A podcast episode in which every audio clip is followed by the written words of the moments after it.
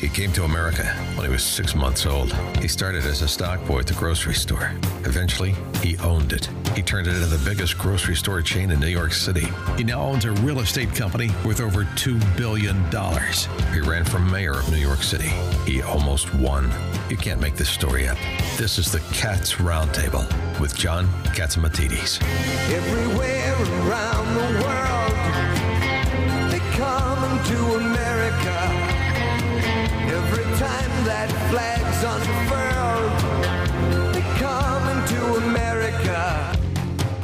Good morning, New York.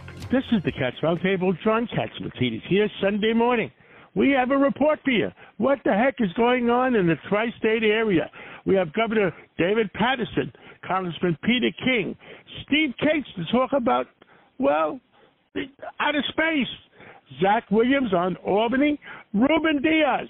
The Hispanic community is getting screwed, and it's his 80th birthday today. And Andrew Ansbro, the, the president of the Fire Department Union, and he is upset with these uh, electric bikes and electric cars. And let's start off with Michael Stoler on a report of the real estate industry. Good morning. This is Michael Stoler for the Stoler Report on the Cats Roundtable. This morning, I have the honor of having Bruce Mosler, the chairman of Global Brokerage at Cushman and Wakefield, also at one time the president and CEO of the company. So, Bruce, I really want the, the truth. The, the, the other day, you were quoted We should not take for granted that the city will simply recover because we have always in the past. This is a moment in time when we should not take for granted that New York will just be fine. It will be fine, but provided we take the necessary action. What do you mean by that, and what's the necessary action? Yeah, Michael, I said that with intent. Um, New York City is still the financial capital of the world. We're still the tech capital of the world. When you compare the challenges we face to other cities, other tech, shall we say, hubs, uh, we look pretty good. But the challenges that we face are significant. We have 90 million square feet vacant. We have a capital markets liquidity crisis that's impending or here. Take your pick at the end of the day, we have a city that faces challenges with regards to crime. Now, I think the mayor and the governor are working hard at it. We should give them props, we should give them time, and we should support them. But let's understand that this city has obstacles to overcome, including the budget that the city is going to debate over and hopefully resolve expeditiously. What, what's going on? I know you specialized at one time in Brookfield West and the, Hudson, West, yes, Manhattan West and the Hudson Yards area. What's happening over there? I see the rents are over $100 a foot Yes. over there, but people don't take into consideration the, the concessions, which really reduce the rent significantly. Well, so I'm going to come back to this severe bifurcation in the marketplace. We've seen this flight to quality. It's real. It's not just something that people are talking about. People are going to buildings that have light and air amenities that are part of a 24 7 live work play. So Manhattan West has the benefit of being all those things. Properties that have those assets, 250,000 feet of retail that's been curated um, for the tenancies there. At the end of the day, those assets are performing. They're outperforming. So, yeah, there's concessions, but they're market concessions. They're truly outperforming on the pro forma based on the flight to quality. You know, we're here on uh, 3rd Avenue, 800 3rd Avenue at the studios of WABC. Yes. What's happening on the 3rd Avenue market? So it's almost building by building, case by case, and this is a point that um, I want to make. Where assets are or can be reinvested in, let's let's just understand with the rise of interest rates, certain assets. When you look at the cost to renovate, the cost to either convert, or in this case, to bring them up to par where they need to be to be a viable office building, sometimes investors can and sometimes they can't. Where they can and where they invest, asset by asset, block by block, some are performing and some are not. And most of that is based upon the, ability to reinvest. What about the B and C and the D office buildings, which are all around, which happens to be part of the Signature Bank portfolio and some other banks' portfolio at a certain level? Yeah, well, look, I, I can't comment on a specific portfolio. I can simply say that, that C, No, I'm- I'm- C and D assets. That's what I'm really Yeah, talking so, about. so C and D assets have a harder, you know, road to hoe. At the end of the day, the investment has got to be more substantial. You have to look at whether it's whether the product is obsolete because of the design element because of what tenancies are requiring. Look, businesses today go where they can recruit and retain their workforce of the future. It is that is the number one driver behind where they go and how they go. They're also becoming more efficient. Right? We are dealing with a hybrid workforce today and a workplace the notion that people will come back to work one or two days, I think, is off the table. I think we've we've sort of seen the reality. It's probably three or four days a week. How much does that affect the footprint? Not dramatically, but the drive towards more efficiencies, which was there pre-pandemic, continues. So we're seeing smaller footprints. We're seeing people that want to go to places where it's all about their workforce, and their workforce today want amenities. They want light and air. They want the ability to go out and have shopping and retail and eateries at their fingertips. These are all drivers behind what's happening in our marketplace. What about the conversion of offices to residential? Uh, look, I think we have to be realistic. Some of our product is now approaching 100 years old. Some of that product is not going to be converted. The cost is prohibitive at the end of the day, but also the asset itself just doesn't lend itself. So we have to be realistic. We have to look at our marketplace. It's 430 million feet today and say, what will it be tomorrow? What's truly obsolete? A portion of it will be obsolete.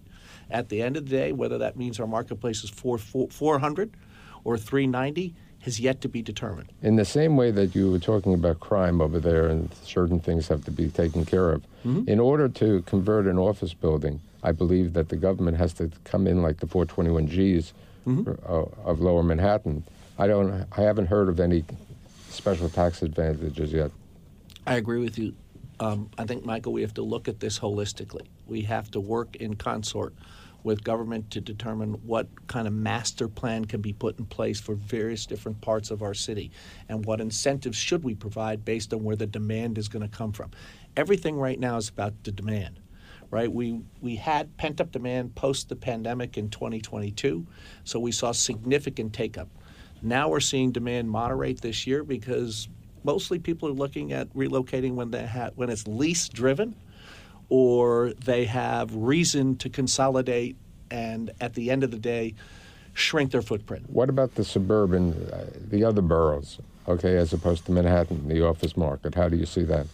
Um, very much as I do Manhattan, where you're seeing the gravitational pull is towards transportational hubs. So when you're looking at suburbia, I think you have to look at where are there excellent transportation hubs? Where have those hubs been invested in? That's where I think you'll see investment work, and I think you'll see at the end of the day demand take off. So, so which neighborhoods are you specifically talking? Uh, listen, I, I, I look. I want to be careful to say this because this is an evolving conversation, but I would tell you that yes, we can't. Uh, look, Midtown, Grand Central area, um, that is seeing significant investment and significant demand. Same thing for the for the west side. That's where you could put the where you could build the most significant properties at the end of the day with transportation as an asset with the the rest of the amenities that are necessary. So I think those things continue. How do you basically see the year? We're here in April now. That's a good question. So, so look, I think this year compared to last year, last was a, was was a year in which we saw significant anchor tenancy commitments. I think this year's a little bit different. We're not seeing the the big tenancies, the million square foot or the 800 pound. I, I, mean, look, Facebook gave back certain properties. Yeah, so. yeah, but look, some of that is is there's growth, there's contraction. There'll be growth again in the tech sector. We remain the tech hub um, in the United States. No question about that. This is a year in which I think we're going to see mid-size commitments, the, the 100 to 200,000 square foot deals that are primarily lease driven. Or, as I said before, we will see relocation based on the ability to shrink the footprint and invest capital and make it work economically. Businesses this year are focused on their run rate and capital preservation. Um, that's that's the fact. The, the reality is, I think we'll grow again in 23 or 24, I should say. Um, but this is a year where I think we're going to see a different type of commitment. Okay, I think New York City is very resilient, and I believe that Bruce Mosler is a big advocate of the city, as so is I. And I'd like to thank you for being here today. It is an honor to be with you. Uh, this is the Cats Roundtable. We'll be right back. Wyndham Hotels and Resorts makes travel possible for all. Whether it's the long haulers looking for a great cup of coffee, a roomier rest for the on a whim road trippers, or a place to make summer memories with the whole family. No matter who you are, where you're going, or why, with 24 trusted brands to choose from like La Quinta, Days Inn, and Super 8, your Wyndham is waiting. Get the lowest price at wyndhamhotels.com. Restrictions apply. Visit website for more details.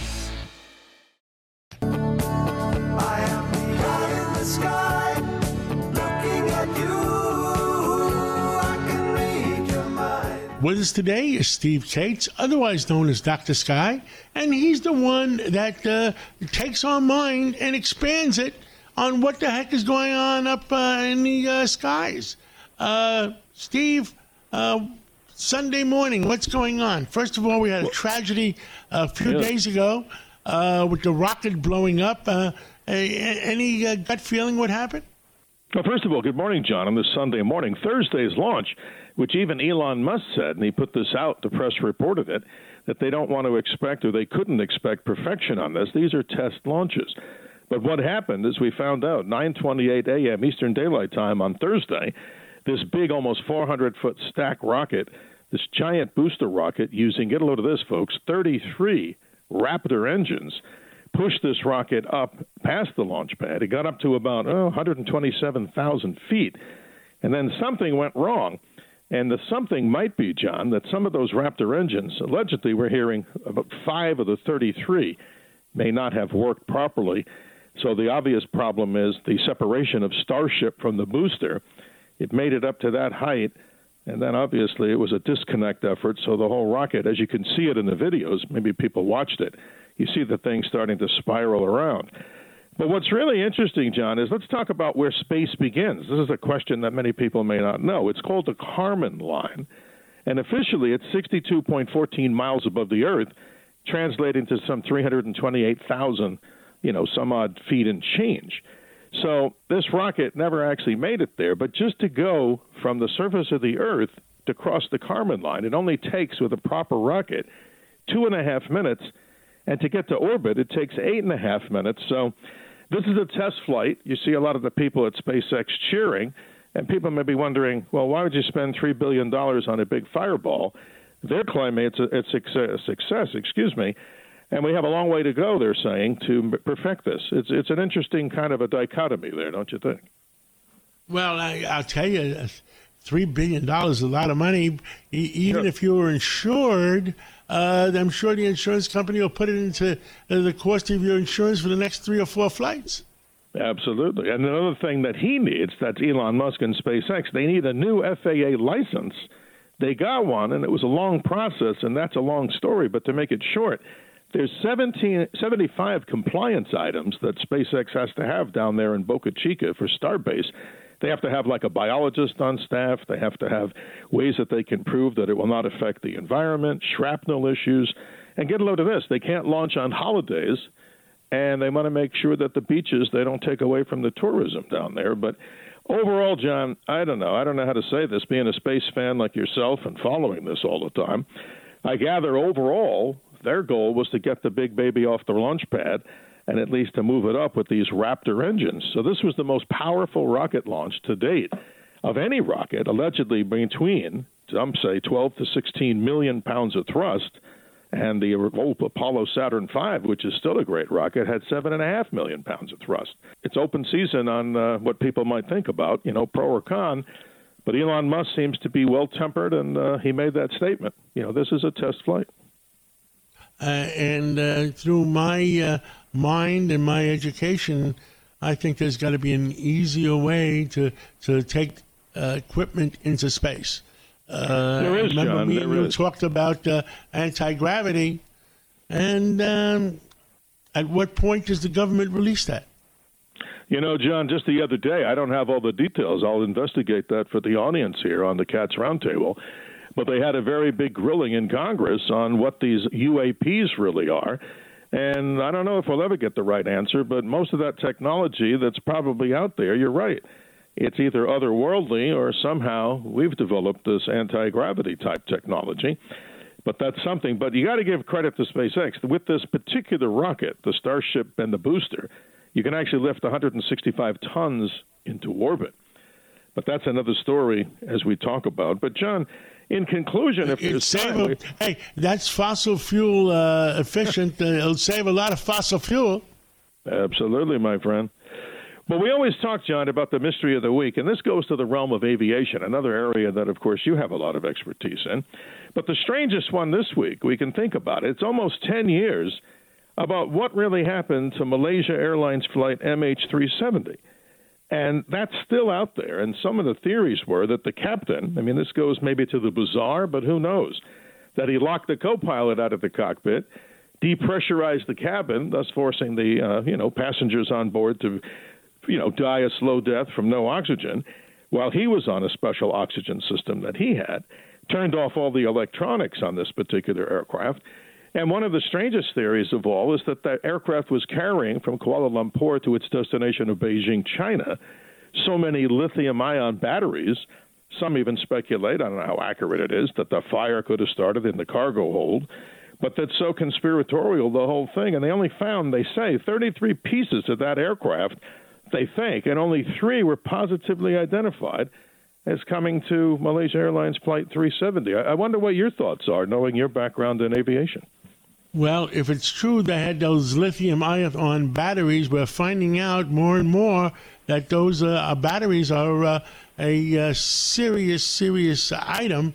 And uh, uh, at some point, and you- heard it first, uh, they're not going to allow you to put it into a garage in your home because if that car blows up, it's going to take down your whole house and nobody can put out the fire. And that's strange, John. And again, not to attack Tesla or any of the electric companies, but we had a Tesla for a while and we sold it, not because we didn't like the car, but the reality is when you find out on some of these vehicles that the battery pack replacement is an extremely expensive deal. Obviously, in this particular case, as we follow the things that you're talking about in the, you know, oil and gas industry, obviously, not to change subjects, but I think you, you obviously are the leader of this. We need to drill. We need to give ourselves more of that fossil fuel because the whole transfer, you know, we should it should be a choice, obviously, that individuals want to get an electric car, and not a mandate from the government. But I know that's a little out of the realm of what we normally talk about here on uh, the Sunday morning to open Well- people's minds up.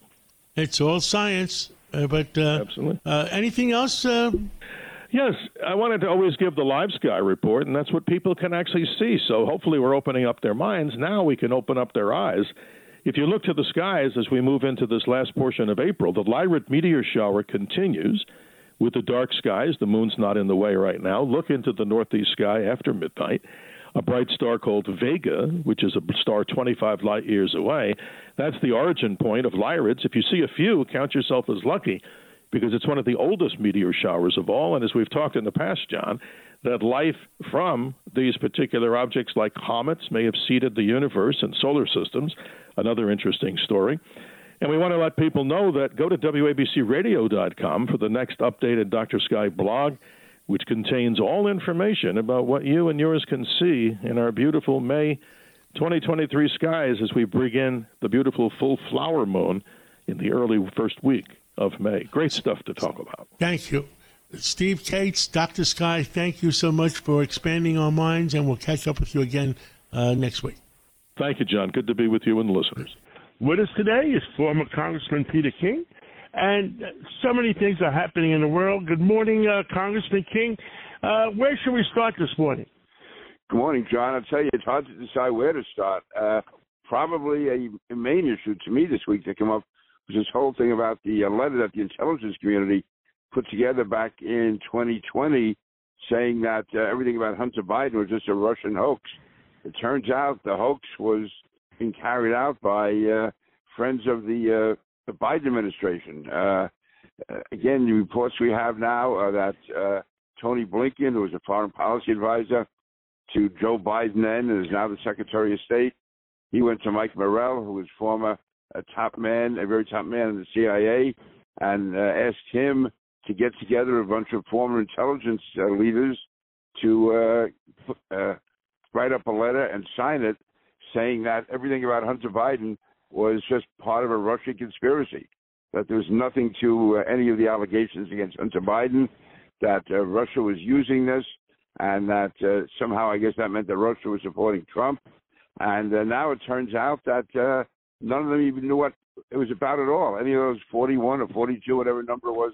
Well, uh, it was actually 51, and even Governor Paterson on Friday's uh, show said, uh, I was a little suspicious why so many, 51. I mean, what what what bothers me and bothers other people, 51 people uh, signed signed it and didn't even know, uh, never checked out the facts.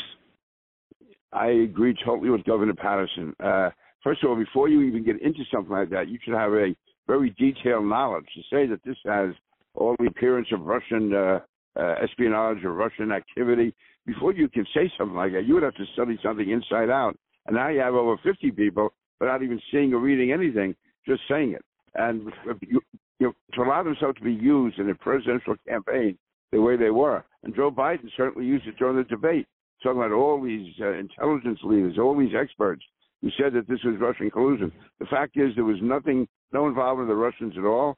Any collusion or any any uh, type of uh, bad activity was being carried out by the Biden uh, camp and by Hunter Biden. Obviously, the charges against Hunter Biden are real.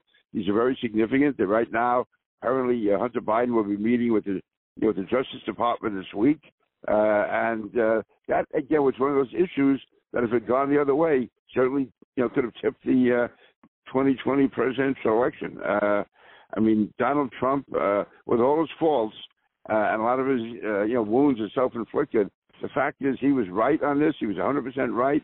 Joe Biden was 100% wrong.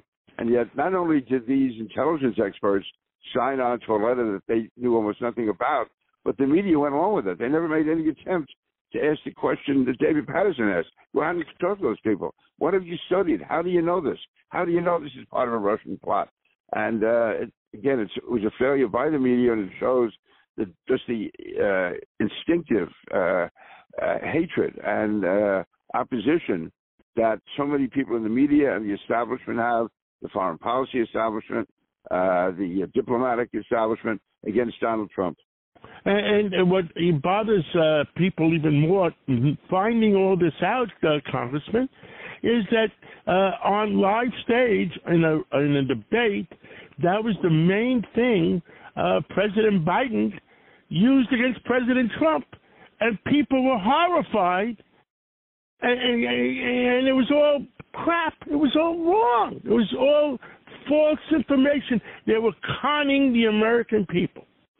They were. Biden was conning the American people. These people, these uh, so-called intelligence experts, allowed themselves to be used con the American people, and the media made no effort at all to look into it. They just basically enabled Joe Biden to get away with, I think, one of the. You talk about a hoax. This was one of the worst hoaxes ever in American presidential history. Well, uh, Congressman King, thank you very much uh, for getting up early this Sunday morning, and we'll catch up again real, real soon. Great. Thank you, John. You're listening to the show where you can hear New York's top newsmakers. It's the Cats Roundtable. comes true on Sunday in New York.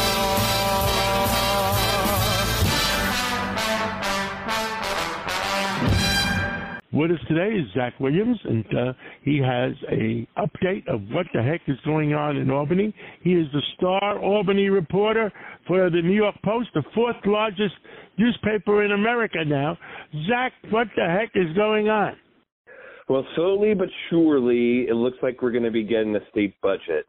You know, Governor Kathy Hochul has held up a final spending plan three weeks, hoping for concessions on cash bail, housing, and a whole bunch of other issues from the Democratic supermajorities in the state Senate and Assembly. And this week, it looks like we finally got a deal on changing cash bail while the governor seemingly surrendered on her housing plan. So you might say that the score right now is kind of one to three, and here's why. There were two parts to bail that I think are really worth uh, really uh, worth mentioning. Governor got one. She didn't get neither of the two points that you might say she could have gotten from the housing plan. So she's down.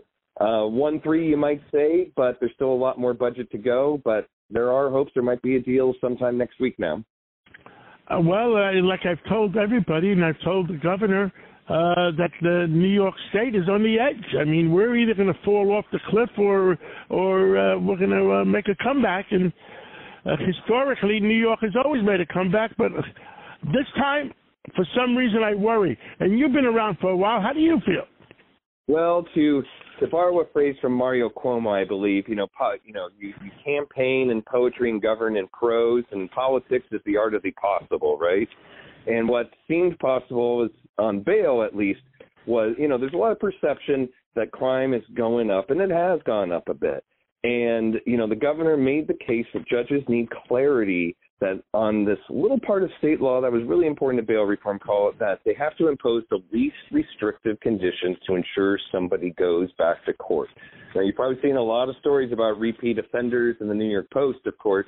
And the governor says, you know, by eliminating that restriction for bail eligible offenses, you know, judges don't have to look at a case and say, hmm, well, I can I can impose bail on this person and try to, you know, maybe, uh, you know, I'm not sure what they might do if you release them, maybe endanger public safety, whatnot.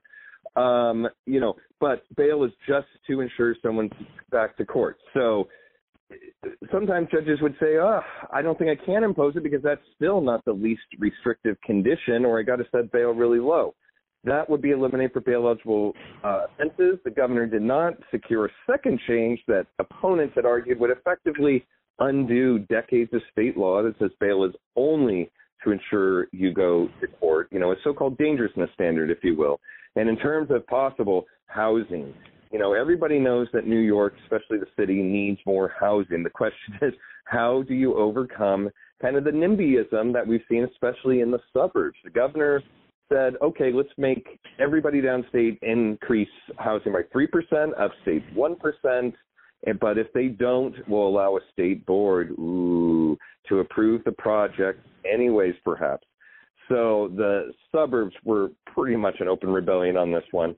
And in the end, nothing on housing is going to get done because the governor said, well, if you're not going to do some of my plan, we're not going to do any of my plans no uh, no incentives to encourage more housing, no extension of 421A. That's the biggie in the city, and of course, not the mandates. So, you know, at least for now, New Yorkers are not going to not going to get more clarity on how state government is trying is going to try to boost housing, even though we all know New York desperately needs more units. You know, I think there was just a lot of complacency all around from everybody, the left, the right, the center, up and down that you know everyone knows how you know housing is needed in New York State, and now everyone's just kind of throwing up their hands, pointing fingers, and saying, eh, "Darn it, we couldn't get it done." It's you know it's kind of a shame because I think at least in principle everyone was in agreement that something had to happen. And it's pretty stupid, especially when you have such high interest rates. Who's going to invest if you don't have some incentives? Yeah, well, you know, the who who wants to jump on a boat that isn't moving forward, right? I mean, I mean, sometimes you know, or get in a car that won't, uh, you know, reach its destination. You know, people know we need more housing. People are still in New York. People love New York. It's most one of the most important cities in the world. Yes, the state in its entirety is facing a problem with uh, losing, uh, you know, losing people to other states. But you know, in the end, you know, I, I think if you're thinking about investors, don't they want to a uh, a state where there's going to be enough housing for everybody to live in, a place that you know homelessness isn't going to be by default. So eh, it's going to have to wait till after the budget process, that's for sure. Zach Williams, thank you, and uh, we'll go day by day, and we'll see how far we progress. Thank you for your update for uh, all WABC listeners, and and we'll talk again real soon. Always a pleasure, John. With us today is Andrew Ansbro. He's the FDNY union uh, head of the Uniformed uh, Firefighters Association of Greater New York, and he, he's the president. And uh, there's a lot of new problems around town with these new electric uh, vehicles and electric uh, bicycles. Uh, tell us, Andrew, what's going on? Well, thank you for having me. Uh, well, first of all, these vehicles, as we know, the electric bikes are causing a, a lot of fires. The number of fires coming from electric bicycles is doubling every year, and it's already caused six fatalities in, in various fires this year alone. Uh, this is something that uh, 10 years ago didn't exist, and uh, it's just really gro- growing at an alarming rate, the number of fires. The electric cars, they have the same batteries, don't they? Well, again, you have the lithium-ion batteries, and uh, what it happens is it makes the vehicle much heavier. Uh, from I've, I've read some studies that say it could make a vehicle one third heavier than a, a similar sized vehicle that it was a gasoline engine. And uh, you know, when you're looking at the garage collapse that happened this week, you know, maybe it's time to ask, uh, uh, you know, all the inspections that were previously done for these garages, that they need to change their formulas on weight load uh, based on the fact that some of these cars are going to be heavier. Well, they say that uh, there there may be is uh, like twenty. uh, What do you say? Like thirty percent, forty percent uh, heavier. Uh, that uh, some of these garages, the the uh, the floors can't take that kind of weight if you if you have too many electric cars. Yeah, we're talking about tons of weight. You know, just one car alone could have a, a well over a thousand additional pounds. You know, if it's a truck, it could be two thousand pounds. The size, you know, the batteries are enormous. Uh, there was, and it, it doesn't even. It also affects garages, but also affects accidents. You know, if someone gets hit by one of these cars in the street, you're getting hit by a much bigger, uh, a bigger weight. It's much more force. Uh, the head of the NTSB uh, made a statement a couple of years ago that she was concerned with uh, these vehicles and accidents because they are a much larger, you know, amount of weight, and uh, you're better off, uh, you know, getting hit by a smaller vehicle than something that weighs as massive as, as these vehicles. I understood. And now, if I had a garage, if I was a garage owner, uh, what I would do is I would ban electric cars until we uh, we know we fixed the problem, instead of uh, having a problem with my whole building. Yeah, there's there's definitely uh, should be some uh, new inspections and new calculations done. You know, traditional garages, you know, were probably designed and specified with a certain weight. And if you also look at those uh, lifts that you know they have in the open garages where they lift the vehicles up and stack them, you know, some of those uh, the weight loads may not be appropriate for the vehicles they're putting them on them anymore. Yes, I, I could see that happening. What else would you like to tell people about uh, other problems uh, uh, with the FDNY and and uh, what else we got to be concerned about? Well, for, well, as far as the uh, oh, you know e-bike fires, uh, you know they obviously are releasing a much different kind of toxins that we uh, have been used to, or traditionally in, in building and structure fires. And uh, I've asked the commissioner to, uh, you know, kind of basically confiscate gear after fires and send them out for mandatory cleanings. Uh, you know, because we're getting exposed to these heavy metals. We're finding that, you know, we're finding that there are firefighters that were hired after 9/11 that are coming down with cancer with, you know, 15, 16 years on. And this is really something that we should have gotten ahead of a long time ago. Uh, but I'm happy to announce that the, apart- the department is, uh, you know, looking into, you know, what I exactly asked for, that the gear be taken away after a fire and sent out for cleaning. But uh, we're also finding out that uh, the traditional cleaning methods may not even be able to decontaminate uh, the gear from the contaminants from heavy metal fires, such as these lithium-ion battery bikes.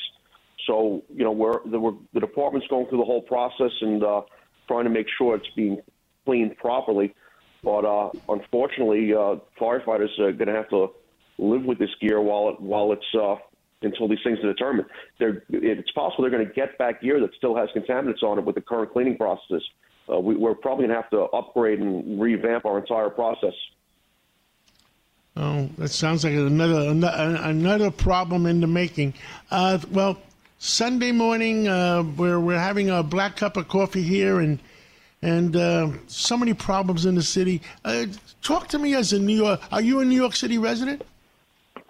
Uh, well, I was born and raised in Brooklyn. About uh, 10 years ago, I moved upstate to Rockland County. And, and tell us about the, uh, the the police department is having a mass exodus uh, of their uh, uniformed police officers. Is the fire department having any similar uh, problems? But we have had problems hiring in the last few years because of COVID. And we're uh, you know short-staffed by about you know five to six hundred firefighters uh, because of that. Uh, you know, probably a few hundred retired early because of the, the vaccine mandate. Uh, they didn't want to be subjected to it, so they just had the time to retire and they left.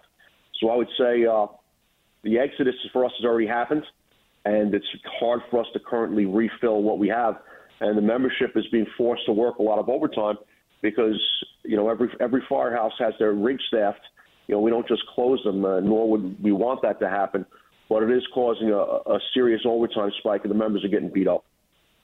Well, uh, Andrew Ansbro, president of the fire department uh, uh, of New York Union, uniformed uh, firefighters. Thank you so much for coming on, and uh, let's talk again real soon. Absolutely. Thank you for having me. I'm always available. Thank you. Thanks. Thank you. We continue a common sense conversation on the Cats Roundtable, where we listen to all sides. This morning uh, we are with Ruben Diaz uh, Senior, and it's a great weekend for him. It's his birthday, and happy birthday, Mr. Diaz. Thank you, Mr. Casanateri. Thank you. He's 80 years old. 80.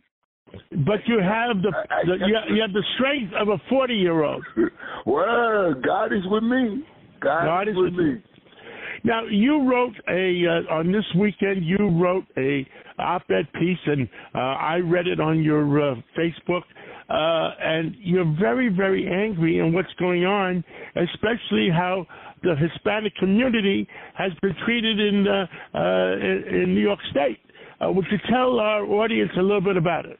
Well, the Hispanic community has always been used and abused by the Democratic Party.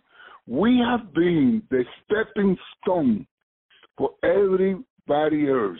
When the black community needed a mayor, the Hispanic community were there. When the white needed a mayor or sorry something, we've been there, we have been there. But now when the Hispanic community needed the support of the black community and the support of the, uh, the Democratic elected officials, they turned their back on us. And that happened uh, in the, during the nomination of Judge Hector LaSalle, a qualified, a well prepared, well educated, with a vast experience, was nominated to be the the the, the chief of the appellate division, and Andrea Stewart Cousin, Marginali, and the the, the the the state senator, practically the Democrats, uh, and mostly the black, they rejected uh, this Hispanic Puerto Rican judge, well qualified, and then and then to add uh, more pain, they now elected, supported, and nominated George uh, Rowan uh, Wilson, a guy that has a record of of, of, free of, of of sending free woman violators, women violators. So in one in one in one hand, Andrea Suacosi say that she's a woman defender, and the other hand, she support and nominated a judge that practically released someone that entered into a private house, raped a woman. They gave him 12 years, and Judge Ron Wilson sent him free. That's to me is anti-Puerto Rican. That to me is anti-Hispanic. That to me is racism or discrimination. Uh, and it, it is very. Do, a lot of senior people are not really involved in the uh, in, in Albany right now, and and in the city, and uh, the Hispanic population uh, in uh, New York is the highest ever. How, how do you figure that out? Well, we are moving on. We are, we are, we are growing, and not only that, not only we're growing, uh, John. I mean, we are more the Hispanic are learning how to vote Republican. The Hispanic are abandoning leader by leader the Democratic Party. They're fed up, and you could check the statistics. You could check the the, the last voting result. I mean, the Hispanic are learning how to jump ship and vote Republican, and the Democrats, with all these things that they're doing to us, if they don't change, they're going to lose the Hispanic community. Well, uh, like I said, happy birthday this weekend. I hope today is the beginning of a change uh, uh, uh, for in Right, New York right. State, and I'm there with you, standing side by side. WABC is there with you, standing side by side, to make sure that the uh, Latino and Hispanic community get uh, their fair share of I thank voice. you. I thank you for your support of the Hispanic community, for the support of every community. I thank you for whatever for what you have done in this in this city, and always supporting the the, the uh, and criticizing the injustice. You are you are. We need more people like you, young. Honestly, we need more people like you. And I hope that one day you come to the Bronx, meet with the Hispanic ministers, and uh, because we have a big we have a big organization of Hispanic ministers, and we're learning, we're talking, we're moving. God willing, we will be victorious in the future. Thank you so much, and we'll see you real soon, and uh, uh, we'll celebrate your birthday together. Thank you. Thank you. Thank you. Bye bye. With us today is Governor David Paterson, and uh, so many things are happening in our city, in our state, and there's no one better that knows what the heck is going on. Governor, you were governor, you were lieutenant governor, uh, you were uh, uh, minority leader uh, of the state senate. Uh, have you ever seen such confusion in a long time? Well, there's a lot of confusion, but what I, also haven't seen in a long time is the blatant honesty that uh, was displayed by the mayor of the city of New York on Wednesday. And it was against the backdrop of uh, all kinds of charts that he had, along with his senior staff members. And Mayor Adams said that to date, New York uh, City has lost $817 million because of the support that it's had to give to the migrants who are allowed to come here by the federal government. He says that by June 30th, it will be $1.4 billion hit against the budget, and in 2024, it will be a $2.9 billion hit against the budget unless somebody does something. Now, classically, the White House's response was that FEMA was doing something or other, which didn't make much sense. But then they blamed Congress for not passing um, needed uh, immigration reforms in the Senate and in the House. Now, that's a total punt on the issue when uh, you're you're supporting a topic. One of the mayors of the major cities who are taking the hit by having all the migrants there, and and uh, Mayor Adams feels that they should grant, uh, grant tempor- uh, temporary status to people so that they could work while they're migrants in the city. Uh, because he says there's a black market now, and a lot of people are working in the you know kind of sweatshops that we would have been more familiar with 100 years ago. And their response to him is that Congress needs to pass legislation, passing the buck. Then you have the Progressive Caucus of the City Council. Um, I'm sure you go to their meetings all the time, John. Absolutely. But, but uh, they said that the mayor has misestimated the revenues. That is the classic argument you make when you just want more money. In other words, that when you estimated the revenues and then assessed it against the debt, um, that you didn't estimate the revenues high enough. That's how legislatures in the city and the state have gotten away with murder for 30, 40 years of playing that kind of game.